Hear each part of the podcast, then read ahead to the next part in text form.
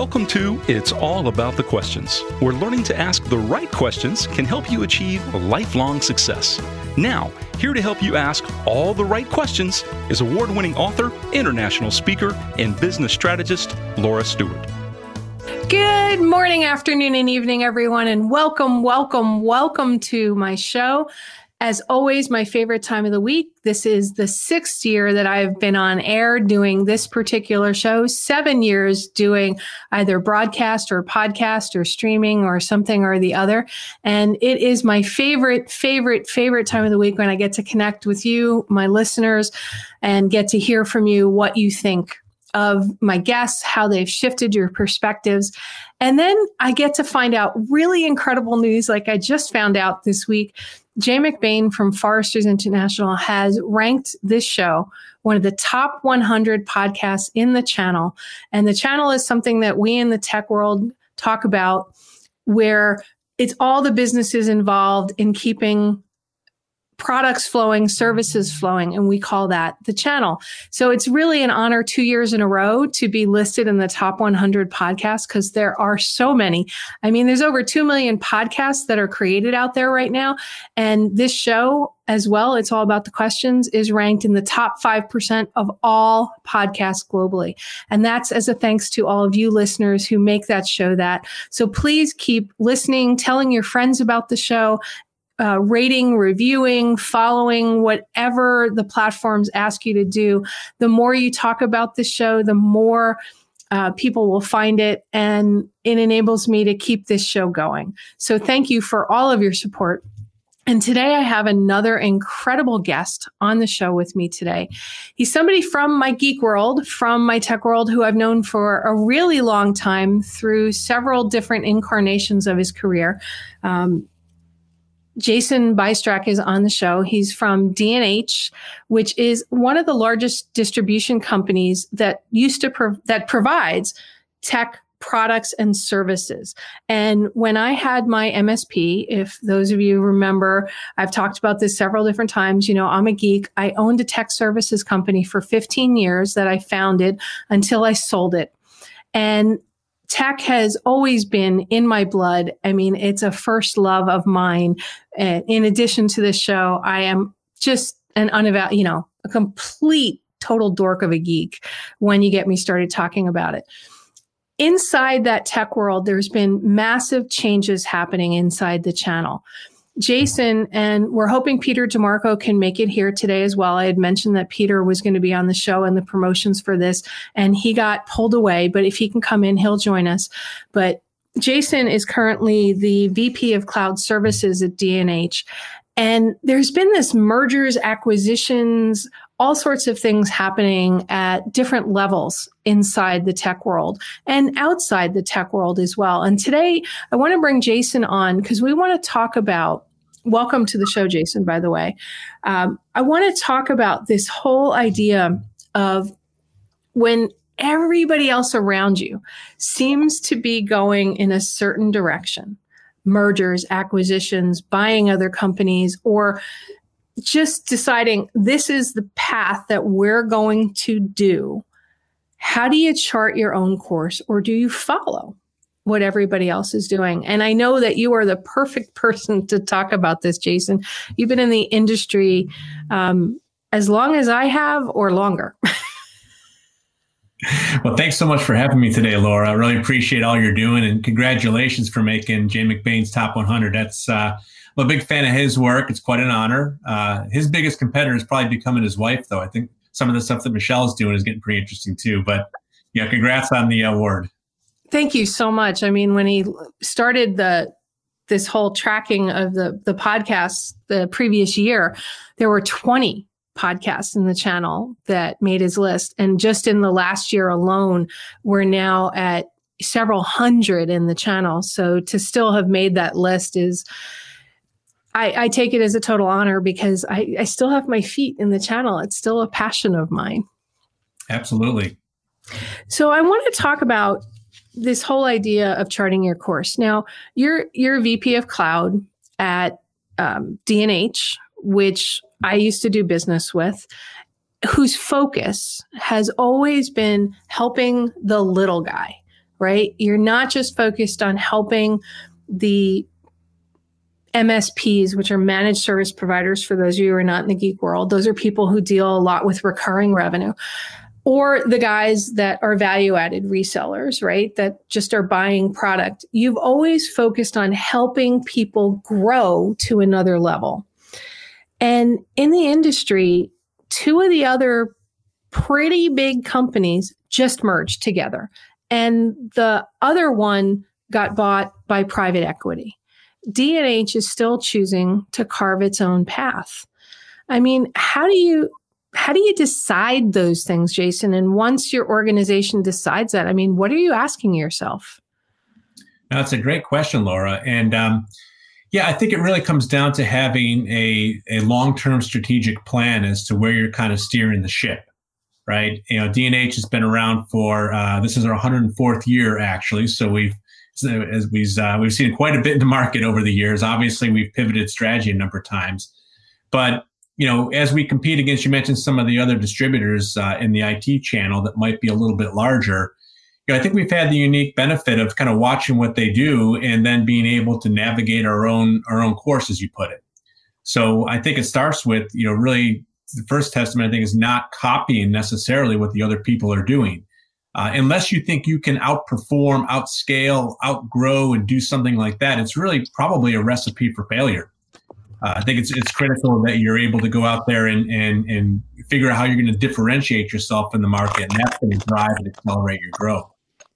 And look who just joined us. there he is. hey everybody. Hey Peter, you made it. Why is my face so big? Oh my gosh. Uh, thanks Sorry for joining us. I appreciate uh, no that you're, you're. I'm actually using my phone, as you can tell. So just bear with me. It's it's not a problem, Peter. So so Jason, continue the thought that you were just talking about. Yeah, so you know, D&H, we we have a great leadership team. You know, you mentioned about the way that others are kind of either merging or being acquired by private equity. There's nothing wrong with that per se, if that's their strategy. But what I, I like about D&H is that it actually is a family-run business. You know, Dan and Michael Schwab are, are co-presidents. Um, uh, they you know they they're running the company. Their father is is really still the ceo right? He's kind of uh, been doing that for a long time and it was their grandfather that started the business. So there's been a lot of cohesiveness in the leadership team and really the culture. And i think culture is a big part of how you're going to be able to drive and execute a successful strategy. If, if you don't have that it's uh it's difficult to compete i'm starting to get dizzy with peter how about you interesting All right. So, you know, you say family owned company, and there's this whole idea of family owned companies. You should be thinking about an end game and where it may go, and that some people are saying family owned companies are dead. What's it like as an employee? I mean, you're you're not just an employee, you're a VP inside that company, both you and Peter. What's it like working inside a family owned company, are they talking about this strategy down to you when these kinds of things happen? Yeah, I mean, first of all, when I say family owned company, um, it, I guess to qualify that further, it's actually an ESOP company, an employee owned company. So the employees that work there, we're all co-owners. We don't we don't call each other, you know, employees or associates. It's co-owners, and we own 36% of the company. So it's a really neat structure and it drives, I think, the right kind of culture to be able to, you know, execute on a strategy and serve, you know, if, if you will, the little guys, like you said, right? Um, and absolutely, I think the the culture that's driven down from Dan and Michael and has been over generations, you know, really does focus on collaboration. So you know every co-owner in the company is fully aware of the strategy right? The things that are most important to drive our business where the ship is going how we're going to get it there what are the metrics that are in place to be able to measure our success along the way so we can make course adjustments and things like that. And peter maybe you want to weigh in a little bit on what your you know perception is and some of the things at D&H that help us to you know navigate a successful strategy and, and maybe show up a little bit different. Yeah certainly um, it's a it's a great question uh, so I'm actually starting my seventh year at D&H, and I couldn't be happier with just the not only the progress we've made, uh, but I think more importantly the culture. And I know that you hear that a lot from leaders and companies, but I would say, you know, for me, we really get the culture right. Um, you know, I would consider us a bottoms up company. Uh, you know, most of the ideas and the needs flow up from the frontline associates that serve customers and vendor partners up through myself as a leader and Jason, and then up to Dan and Michael. And I think most importantly, Dan and Michael Schwab make themselves available. Uh, like no other senior uh, executive team uh, or duo that I've seen in the industry, uh, either at a C level or at a present level. It's really amazing to see their availability, uh, how disarming they are in conversations as leaders, right? Because it can be intimidating to meet with the president and CEO. Uh, and this not only includes um, leaders like myself and frontline managers, but also at the associate level. Uh, so, you know, as an example, during the pandemic, Dan and Michael met with us three times a week, right, to talk about what are the needs of associates, what are the needs of our customers. And this started, you know, over a year ago. Uh, we didn't overthink what our strategy should be uh, around coming back to work. In fact, you know, honestly, we're not even really seriously thinking about it.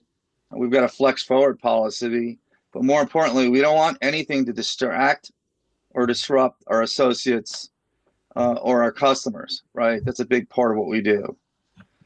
Uh, Dan and Michael sent out, you know, I think at this point, almost a thousand emails and or texts and calls to customers over the last 13 months, not necessarily driving D&H Mindshare, Mindshare to buy more from us, but I think more importantly, just to check in with them, right? And so when you see that level of energy, uh, that level of a senior executive to spend time with associates and customers, to meet with frontline associates, right? Dan and Michael will show up at staff meetings, show up at our virtual huddles. Uh, they'll celebrate, you know, a glass of cheer with our associates and customers. And so, you know, those examples permeate throughout the organization. They set a great example uh, for all of us. Now, and and for everybody that just joined, Peter got delayed coming in due to some some business reasons. But Peter is the VP of VAR sales, value added reseller sales for um, for D&H as well. So just setting that up for you, Peter. Thank and I'm really glad you could make us. I, I know you're on your phone, so we'll just we'll just go with the flow you know i've been on live radio for so long i could tell you stories about what happens I want to take what you were just talking about a little bit deeper and a little bit further. So, you talked about the communication from those levels of business as they're going on. With, and Jason, before we started the interview, we talked about the 5 billion versus the 50 billion dollar company that has started to be created with a number of the mergers and acquisitions and different things that have happened in the industry. Do you think being not a $50 billion company, being family owned, being smaller, being an employee, 36% employee owned, enables you to be more flexible in situations like COVID? Where you can pivot more? Is that a critical element that has enabled both of you and the business to respond the way that you've been able to respond? Either one of you who'd like to start. Yeah, I think so. And you know, Peter and I have both worked for the big fifty billion dollar type of company as right. well. That's market. how I uh, met you guys. you know, it's a, it's a different, and, and, neither one's better or worse. It's just different. And what I think we both enjoy about D&H is that flexibility and that culture to go drive that. We're able to be very agile because we can communicate. Uh, part of that's because we're small. Part of it's because it's a fantastic culture. To Peter's point. And you know, like any company, you have to make decisions based on resources that you have and that you want to invest one of the things I think D&H has done really well is we we get together as a leadership team and really talk through what are the right investments. And just for example, recently a couple things we've done I think uh, that's interesting and, and to get ahead of the market, right, where others maybe are a bit flat-footed, are things like esports is an area we're putting an investment into. Uh, in in my area, we have a program called X as a Service or Everything as a Service, which allows our partners and their end customers to bundle together, you know, hardware like laptops and devices along with cloud and software and services and, and consume it in a subscription model that really works out well financially for smaller companies that don't want to write the big checks, you know, up front uh, with all their technology. So is XaaS, XaaS a, a different word for leasing? The way you think of it, because I'm trying to make it relevant to some of our other listeners that may not be in the tech channel. So leasing yeah, don't, don't get uh, Jason started here. yeah, don't get me started. So here, here's where I, I say the difference between X as a service and leasing is, you know, at least if you just want a monthly financial payment, then it's fine. What X as a service does is it bundles in the rest of your technology, including the support and management services of that technology. And, and Laura, as a former MSP, you know that well. Uh, that's a critical component where you don't get that with a lease. So it's really somebody is you're paying monthly to basically consume all of your technology versus okay. a lease where you know you're paying monthly for a piece of hardware. And that's something that any of my listeners can talk to any of their service providers about, whether it be technology or otherwise. And, and it's something that entrepreneurs could think about doing to make it one easy nut so to speak, for their customers to handle as well. I love that you guys are thinking about doing that in a different way. Because back when I was an MSP, I was doing that, but I had to work really hard with financial services companies and leasing companies to let me bundle in services and and all this other stuff to make it one number. Now it sounds like you guys are just doing that. That's a great pivot. That's our role is is we go fight the big fights to make it easy for our our customers, which are the, the MSPs and VARs that you mentioned, right? So you know, when we can make all the financing and get the arrangements and the cash flow and the invoicing processes set, where we can build the right tools to be able to help them build proposals and bundle those together, supplement some of their services, give them availability of the products and hardware they need to do that. You know, that that's really our role with the the whole process is to make it easy. Okay. So Peter, do you want to add? Uh, you know, re- there's really not much to add. You know, I think um, we've got the most flexible X as a service program in the industry right now. So, you know, as an example, if you wanted to DaaS a single device, not unlike your smartphone, we can do that for you, right? And some of the other programs require at least a minimum dollar amount or a minimum unit count.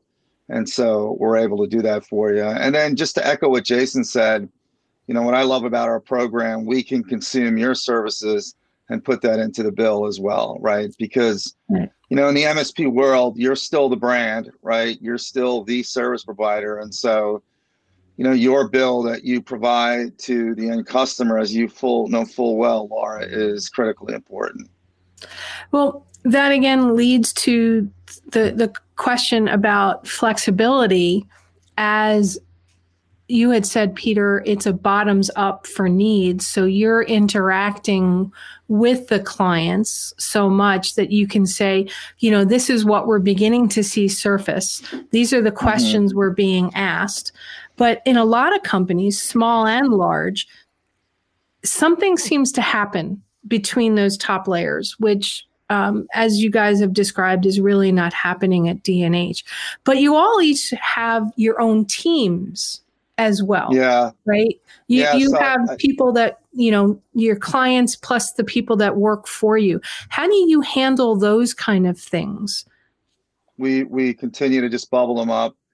You know, I would say in larger companies, and this is just, you know, an opinion, an example where they, they potentially would look at a, a you know, a new market opportunity and maybe hire a couple of consultants and to some extent make it a finance led conversation, right? Or initiative. And it would result in really long PowerPoint sessions with CEOs and maybe even the board.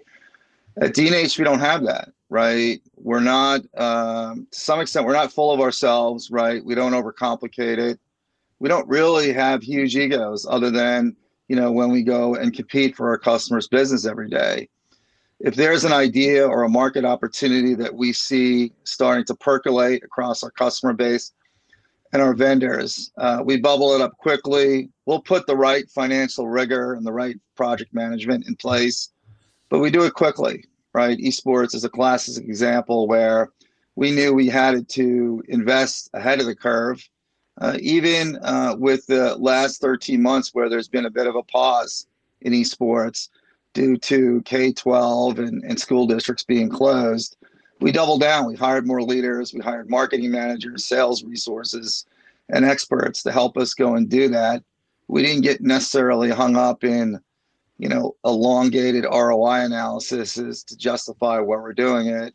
We we're very confident what we do every day, and they and again, Dan and Michael set that example every day uh, by driving an ESOP culture that hey, we're all owners, so therefore we all have to get it right. So if Jason says I think we should invest in esports as a co-owner, he knows he's got to get it right, right, because it impacts his overall life as well. So, Jason, I don't know if you want to add on to that.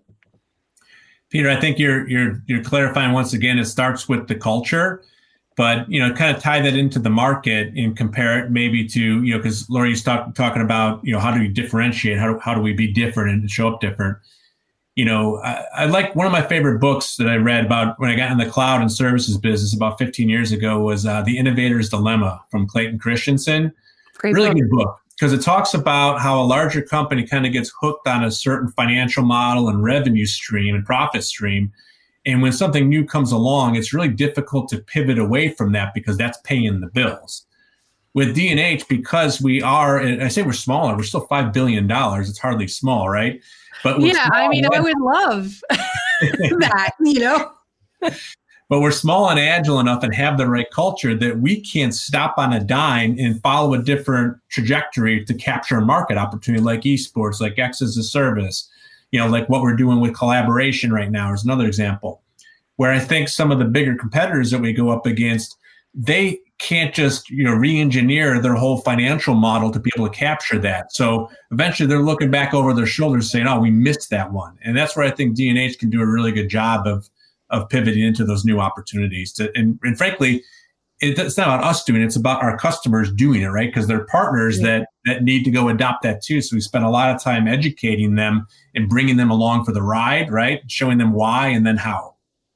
Uh, so you said something that I want to sort of pivot a little bit into this idea of oh we missed that right when both of you are looking at what's happening in the industry, what other people are doing, what even other people are doing inside D&H or any of the other companies that you've worked for, right? Or even if you see another team member do something and you go, oh, why didn't I do that? I'd love for you to talk about, for each of you, to talk about your process when you're trying to decide I miss that. Does it matter? Doesn't it matter? Does it get you down? What are some of the questions that you ask yourself to then say, I missed it. Should I look at it again? Or no, just let it go? Because a lot of my listeners at all levels, whether they are in the tech world or just in business world, this is something they struggle with. A lot of times missing something really stops them in their tracks. Or then they decide i have to go and do that because as we were talking about charting your own path you see what others are doing. So what are some of the things you ask yourself and that you go through to help you move past that? Peter why don't you start? Yeah i think you know much of what you're talking about is emotional. And that's that's my belief right? So you know, the two emotions that would come out of that would be number one, oh my God, I can't believe I missed that. You know, what will happen to my customers? What will happen to my business? And the second one is, and this is selfish, why didn't I think of that? Right. And so the challenge is, is you've got to put your emotions on hold. You've got to check your ego at the door. And, you know, you've got to compliment others for their success and then really dig deep, do research and say, hey, you know that idea that's out there that i'm not thinking of or executing upon how does it help the future of our customers? How does it help in our world the future of our vendors? And is this something that is specific to one or two customers? Is it a trend that's so far in the future that maybe it's not realistic today? Or is it a trend that's starting to develop and over time, you can see the bigger problems that it solves, right? And for me, that's the other thing that I always focus on is whether it's a campaign, a program, a product, or a service. You know, I I always ask myself, what problem does this solve for our customers and our vendors? What problem does it solve for our associates? And if it's big apparent problems that I miss, then yeah, I've got to be a better job, do a better job as a leader, not only working every day in the business, but working on the business, right? So that, you know, I can be ahead of the problems that are out there, right? And that will lead to the ideas that, you know, not so much focused on others that are thinking of, but so that I can be a better servant to our customers, right? So that's you know, my view, a lot of that is emotional, and you've got to work hard to put that, put your emotions on a shelf. And so that's a really great point. I, I love that you you talked about that. You you mentioned how did I miss that? Um, had do you ever thought of in those situations of I thought of that but I didn't take action? Oh, absolutely. Okay. Absolutely, that happens all the time to to every one of us, right? And you know, that's the uh, you know, get up at three in the morning, write the idea down before you forget it, right? So that's step one, right? But the bigger step two is to then take the time to get your head out of the sand and to be able to say, all right, now that I wrote that idea down, is it something that is extremely important to all my associates, to my business, to a specific segment? and then focus on it, right? And then having the discipline to carve out time to focus on the future. And if you do that, you have the discipline, you trust your team, those ideas will come, right? Right. And and you know, I think you'll be a better steward of your customers and your associates' future. Great. Jason, you want to add and respond from your perspective to that questions? Sure, I think I think Peter's spot on, right? That we're all going to make mistakes. We all have made mistakes, and we'll do it again, uh, or miss something. Another way of saying that, right? But I think you know, there's two things: is how do you react to it personally, and to Peter's point, keep your emotions in check. But then there's the cultural aspect, which actually can affect you, you know, personally as well, and how you react. Right.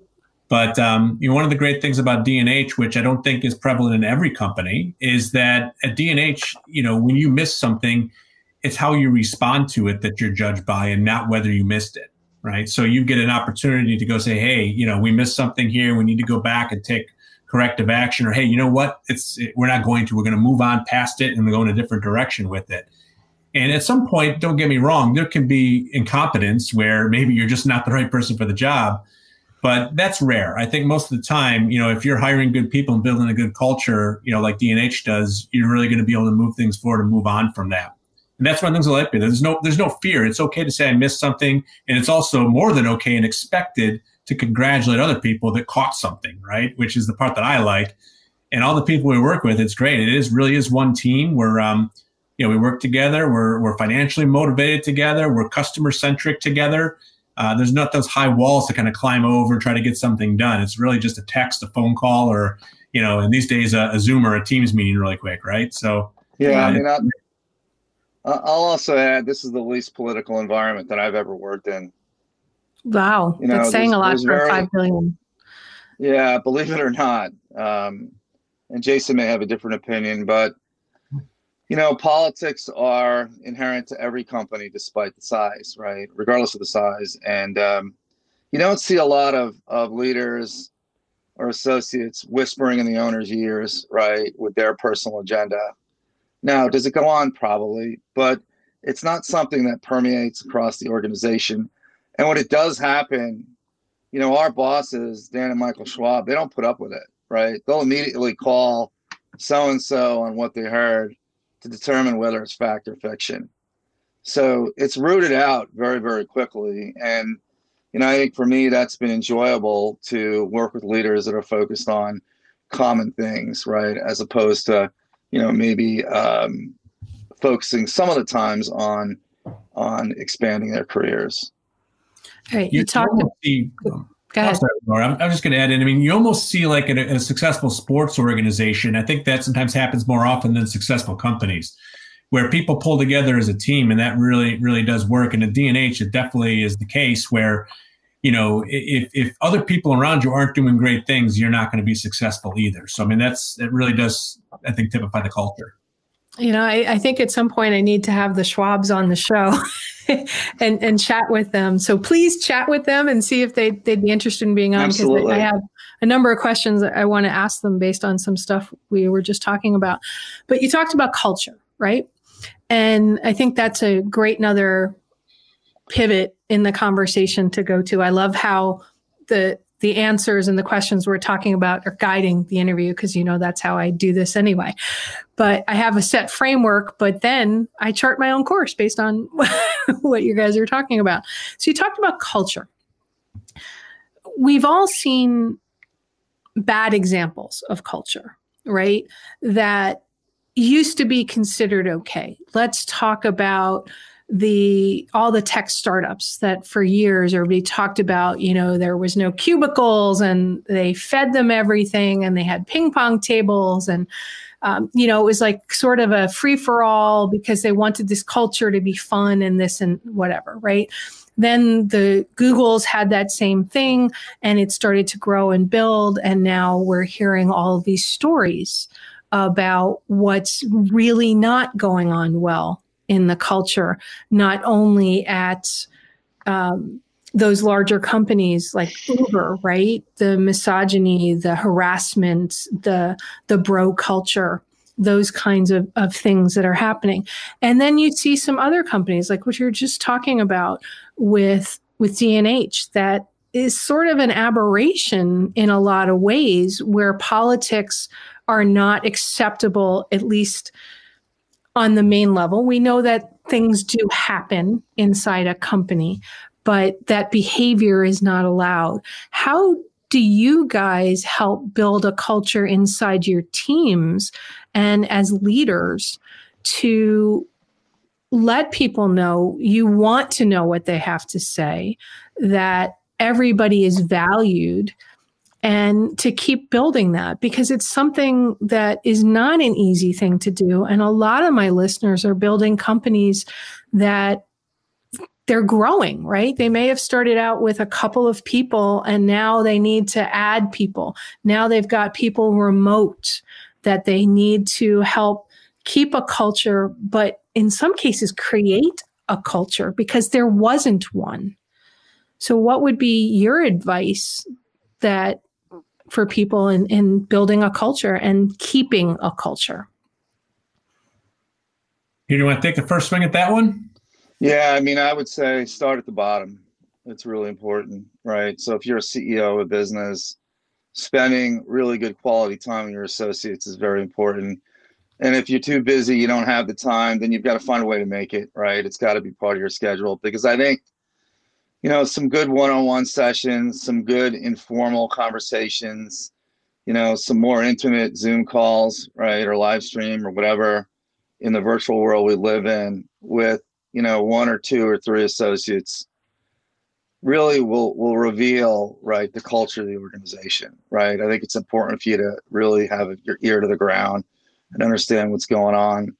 Second i think your charter should be that we are a transparent company that communicates openly from top to bottom, regardless of title or degree or anything else. This is who we are as a company, and you've got to execute that in everything you do as a leader. So, you know, if you're a CEO and you said, we need to have an initiative focused on a new segment of the market, like collaboration or services, you've got to bring in the lowest level of people to have them contribute their ideas to understand what the street are saying right? As well as talk to your customers, as well as hiring experts to help you chart that path. You've got to connect those dots. And believe me, leaders see that, right? Leaders who've got egos, when they see their frontline associates in meetings, they are intimidated by it, they're scared by it, and candidly, they're probably not the right leaders. Now, you can't be unproductive, right, in how you do this, but I think your examples as to how you lead and how you involve the bottom and front lines really is what sets the example for everyone else. Yeah, I think Peter's uh, you know nailed it on the culture side and the leadership style so critical. You know, the thing I might add to that is is even around how you hire and develop that talent to, to come in in the first place. And you know, I think it starts with you know definitely acceptance and focus on diversity. And diversity is a big word. So I'm talking about diversity of skill sets and talent, diversity of experience, diversity of ge- geography, and certainly, you know, diversity of, of, of gender, of, of race, of all that type of stuff. You really got to bring those perspectives in and show that it's an open culture that embraces all of that. And I think also when you hire, you, you have to, they say hire hard, manage easy. And that is absolutely true because if you hire the wrong person into a culture, they can really start to destroy that culture. So it's critical that you're not only just hiring for those skill sets, which sometimes are the easiest things to figure out because you look at a resume, you ask them questions. It's really about how are they going to act and respond when they're in that environment, when they're in your culture. Are they going to carry it forward, um, or are they going to destroy it? And I know that like it was uh, it was a surprise. I've, I've had a number of interviews in my life, and coming to D&H, I think I met with no less than like 15 different people across the leadership wow. team. I mean, I'm not joking. And then I started to think like, okay, this isn't going to work out, but uh, I really got to know the people, and um, uh, we, we really make that kind of a practice. That especially leadership positions, they really take seriously, and and and there's a wide variety of people that get involved in that decision process. So. It, it's interesting because the hiring process when I had my MSP was always my weakness right? I would i would hire the person that i thought was right or i felt really good when i was talking to them they had the credentials. And then it seemed like when i brought them on board they were a completely different person than how they presented themselves. And they didn't fit culturally. And in some cases they didn't fit even technically. They knew how to um, do certain things, but when it got deep into it, they knew how to answer the questions, but not how to critically think through the processes. So, for both of you, we talked about culture, but then how do you keep growing them into the culture, growing them into um, the roles that you need for them because somebody may seem perfect for the role, but you want them to also be thinking of perhaps their next role. You want them to be able to grow. How do you, as leaders, help your staff, your employees, those your teammates, to um, live up to what they were in the interview? Yeah, yeah. I mean, I'll, I'll start. I think the word that you that sticks out with me in the interviewing process is process, right? I think it's one thing for someone to say, sure, I can do that. I've done that, right? Or these are the accomplishments in my career. But to me, the how is is critically important, right? If they answer the question, you get some of the what, but the how they do it, right? And really digging in on the how is critically important, right? And you know, I'm someone who's very detailed, uh, especially during the interview process, because I dig in on what thought process is, how did they get from A to B, what did they do when they ran into a roadblock, right? I think that's that's really important. What do they perceive the roadblocks to be, um, and to see what comes out of that. And you know, I have a vision for what I believe the process is, and if the vision doesn't match, then I probably won't hire the person, right? Um, just because I know in the end they probably won't be successful and it's not a good fit for both my team and for um, for them as well. Um, you know, D&H has done a lot in the last six years, right? So the great part is we're we're five billion dollars. We're big enough to scale, right, but small enough not to overcomplicate things. And the great part about our business is we've invested in our people through succession planning, the hiring new leaders, and they're really building out our learning and, and training area. So I'll kick it over to Jason and he can talk about kind of his view on training and what we're doing in development. Yeah, no question. I mean, you know, I think a lot of uh, call them managers rather than leaders. They're very good at explaining to people what to do and even how to do it. But I think the next step that I think makes a great leader is the why to do it. And I think that D&H does a really good job, and we try to you know focus on it. Is working with our team that everything we're asking for, we spend a little while to talk about the why, so they can see how it fits into the big picture, how it impacts the customer, how it impacts other co-owners across the company, right? So um, sometimes when you do that, you have to be very transparent. Or you're talking about why Peter used that word earlier, and it's true because it can lead to some discussion, some debate, things like that. And that's okay. That's healthy because it helps the person grow and understand what they, they need to be successful and support it.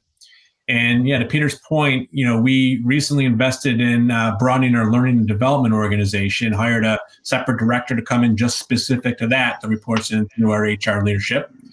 Um, her name is Megan Garrett. She's been doing a really good job of helping us with everything from like training to you know how to handle the interviewing process and build the diversity programs that we need and, and be successful there to developing skill-based training. Like she's taking the time working with peter's team with my team on you know what is exactly do you need and how do we train that? And some of this is complex. When you're building it from the ground up it's not it's not like you have a playbook. You just post oh here's your cloud training book right? It's it's almost got to be customized for the company that you're working in so, um, you know, she's been doing a great job spending time helping us to do that. And, and all of that helps add to the culture and, and, and help us scale the business without losing it, without losing a beat, losing that collaboration that made us successful. You know, we've been talking a lot in the 40 minutes or so that we've been on the air about this whole idea of charting your own path to success and, and talking about all the pieces that fall into that as business leaders, as business owners. You know, we've talked about culture. We've talked about looking at what other people are doing and saying, should we be doing that? Well, maybe not. Um, or yes, we should, but here's how we're going to spin into that scenario. We've also talked about um, how you staff and how you think as a leader. One area that I don't feel we've really quite talked about is in reference to each of you personally. Okay. I've looked at your careers over the years. I've known you guys at least, I don't know, 15, 20 years um, back when you were with other distributors who shall not be named because I don't know if you want to name them. Some of you have them on your um, your LinkedIn bios, some don't, but it doesn't matter who you worked for. But you've made different shifts inside your careers to choose certain pathways. A lot of my listeners are not entrepreneurs, they work in a corporate position. For you guys personally, what are some of the things that you've looked at over the course of your career when you're changing jobs, looking at balance of family life, what are some of the things you ask yourself as you've made certain moves and pivots in your your personal careers and your personal lives? I'm hoping you'd be willing to share that with us. And the puppies in the background. Try to mute that for you while Peter maybe starts. It's okay. Don't worry about it. Like I said, I've been on broadcast a really long time. The stories I could tell you. yeah, so I'll, I mean, I'll go first. I think it's you know it's sort of everything you said, right? When I've always looked at opportunities, I look at two things. One, am I going to learn more? And, and my my view is, you know, you you you're not going to learn standing still. You're not going to grow standing still. You've got to seek out other opportunities, other parts of the market, right? I think it's that's really important. So, you know, during my career at the distributor we don't want to name, you know, I had a lot of areas that I focused on, whether it was SMB or government sales, you know, and I always, at times I was asked, at other times I volunteered because I was interested and uh, I thought I could learn more, build out my skill set, right? Um, I've never stopped learning my whole career, right? You know, that's something that I'm passionate about. You know, I remember my first day in distribution you know, within a week, I spent an hour and a half with the credit manager because I wanted to learn how she granted credit lines, which is really important to sales, by the way. Um, so I think that's really important. The other thing that I look for is, am I really going to be able to make impact? Right? Am I going to be able to drive some positive change? And and if I can, and if I can bring passion to it, then I'm interested. If I can't bring passion to it, if I'm not all in, then it just doesn't uh, make sense for me Um, I've got an amazing family. You know, my family and faith is really, really important to me. So that's the other foundation, right? Am I doing something for the greater good? Right. That's important. You know, I've had two stops outside of distribution. One was at an MSP uh, slash VAR. I will tell you, it was the was the hardest role I ever had. Right. Yep. I have an affinity for the the work that you all do every day. You know, and I did it, and I had some friends question it. Peter, why would you do that? And I'm so glad I did because I learned a lot and I'm and I'm better, you know, better for it. And hopefully that company is too. You know, I joined a product team in a cloud company. I was a sales leader. I had no business being under product. And I was sitting under a bunch of engineers trying to help them take products to market. Again, I wasn't great at it, right? But I added some value in giving them the voice of the customer, right? The voice of the partner that's really important. And that gave me a, a product led and an engineering led view of the world that that's helped me and you know, hopefully, you know, it's helping me add some value to what I'm doing today. I, I love that, Peter. I mean, as I said, I've known you for a really long time, and I, I, I love the growth that you've, how you've moved and changed, and you're. I can tell you from my perspective, your goal of thinking of making a difference everything I've ever interacted with you on, you always did. So I just want to share that with you. Good to hear. Thank you. Jason. Yeah, I mean, Peter said a, a lot of good things, and I think it's all accurate. Um, you know, one of the things I would say is that don't look at, you know, people talk about a career ladder. I don't believe there is a career ladder. You know, it's a bunch of side steps and pivots, and sometimes you go step backwards to go step forward. I mean, you know, um, and it took me a little while to figure that out. You know, working for a bigger company, I kind of sat there till someone would tap you on the shoulder and say, "You should go do this." You say, "All right, I'll give it a shot." But you know, starting to look at things that interest you and help you diversify your your skills and your experience is important.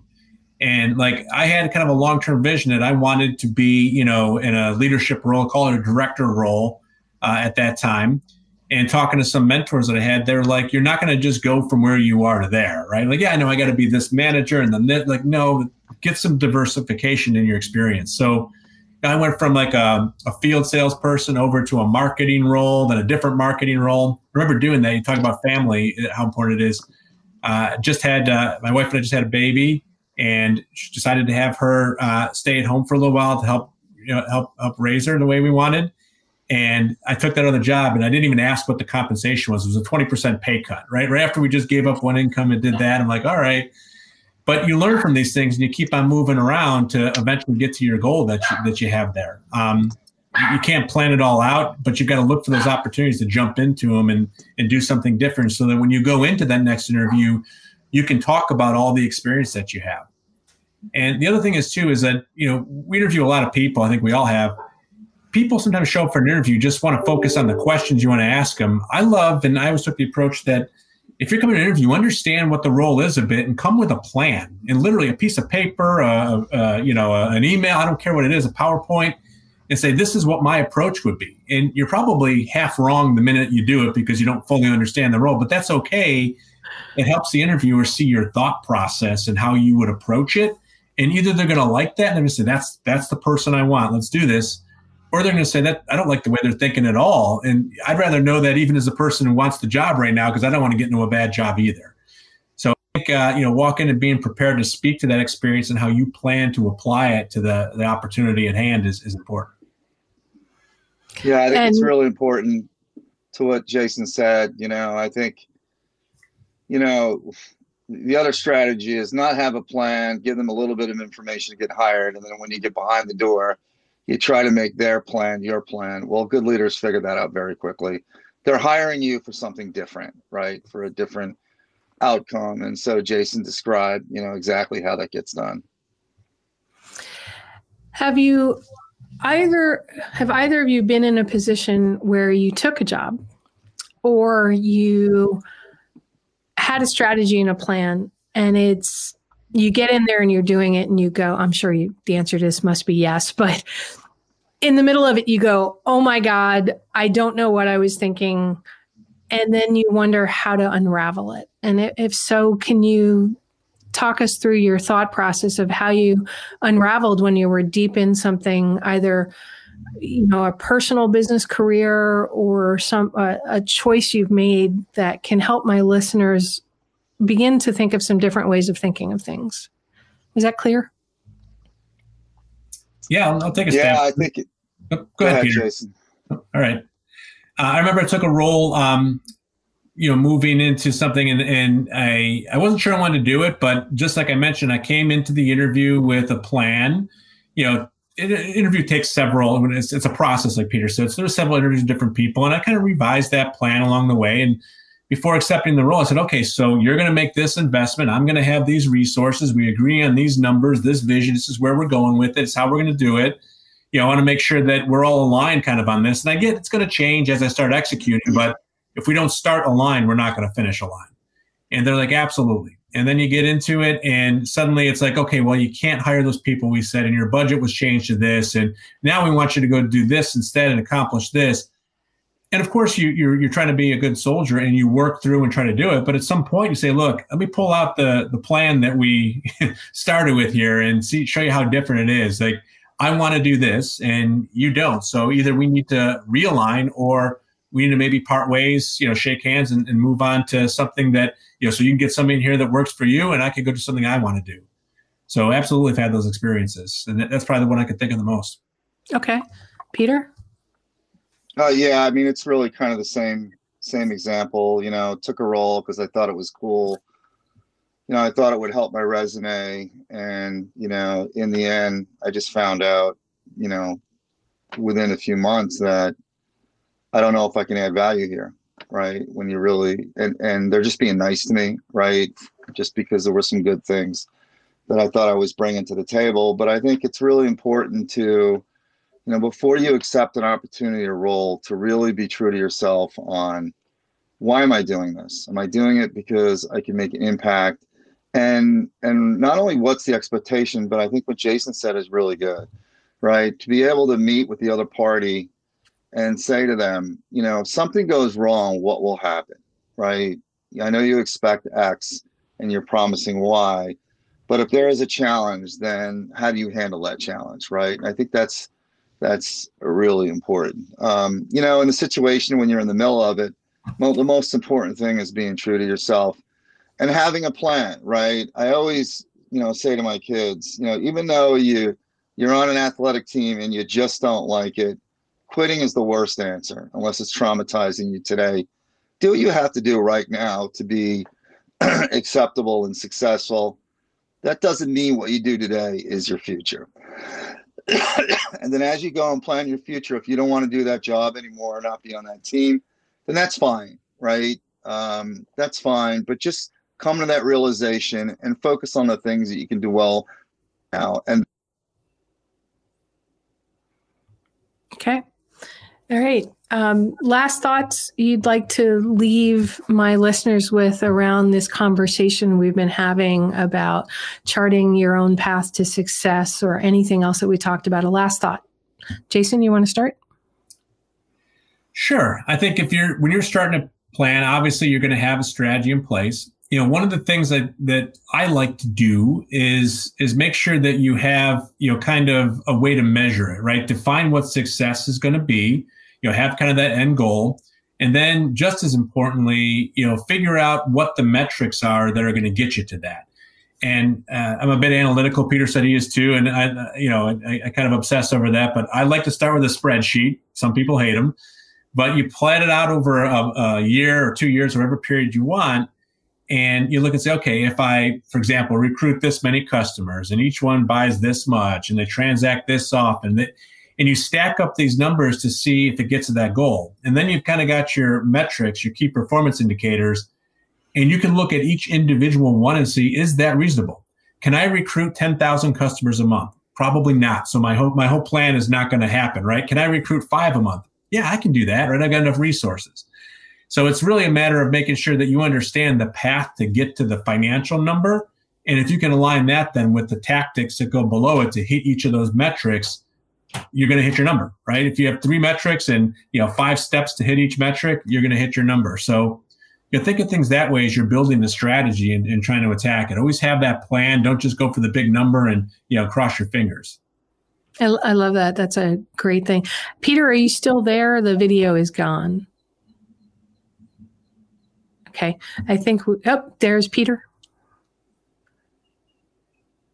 Are you there?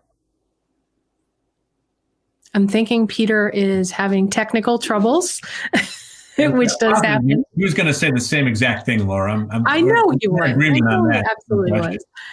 you guys, I can hear you now. All right. How's that better? All right, that's good. All right. Do you want to share yeah, a last so thought? Uh, um, you know, I don't, I don't really have a lot more to expand upon. I think Jason closed it out really well. I've heard him talk about that multiple times over and over again. I've been on the other end of that discussion. You know, Jason's a fantastic leader. That's why I hired him. That's why he's here. He does an amazing job, right? And so, um, it's important that you understand the building blocks along the way to your success. You know, everybody says it's great to have a big hairy goal that's out there, but a big hairy goal is achieved by thousands of smaller steps that you have to go and do, right? And and and achievements every day, right, are are critically important, right? Did you win the day, right? Did you win the hour, especially in our world, right? Because at times it can be so transactional. So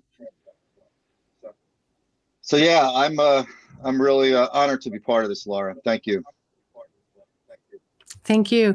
And I, I, love that thought about, you know, the big hairy goal has thousands of steps in, in the middle. Did you win the hour? I know so many small business owners, so many entrepreneurs, and so many people who are entrepreneurs working inside corporations.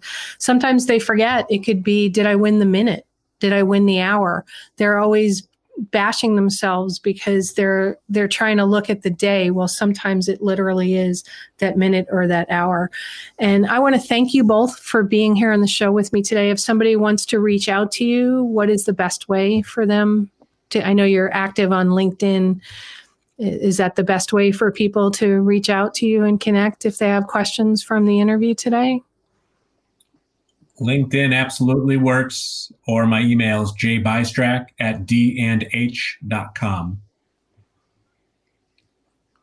Peter? Yeah, LinkedIn as well. Uh, P DeMarco at dandh.com as well.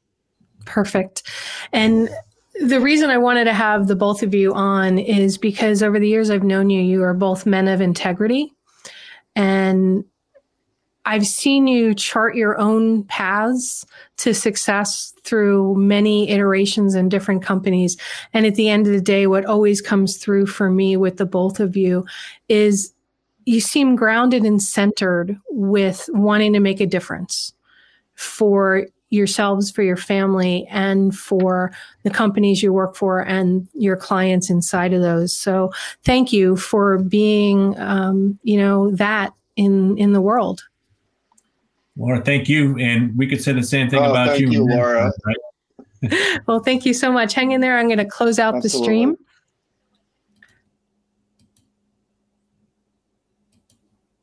And this is always was so much easier when I had somebody producing my shows. It just made it a lot easier to go back through the things. I, I loved having Jason and Peter on the show for the reasons that I just told you. When you have your business, when you're starting your business, you may see people doing things left and right, going in different directions, and you feel that you have to do them your own way. Or you have to do them not your own way, but the way that everybody else is doing them. I hope from the show today you got that you don't have to. You want to look at it, you want to analyze it and determine is that the right way to go for me, for my business, for my clients. You don't have to do what everybody else is doing, but you may want to look at it. And one of the ways you do that is by asking yourself a number of questions because at the end of the day, the right questions can change your life. Have a great day, everyone. You've been listening to It's All About the Questions, starring Laura Stewart.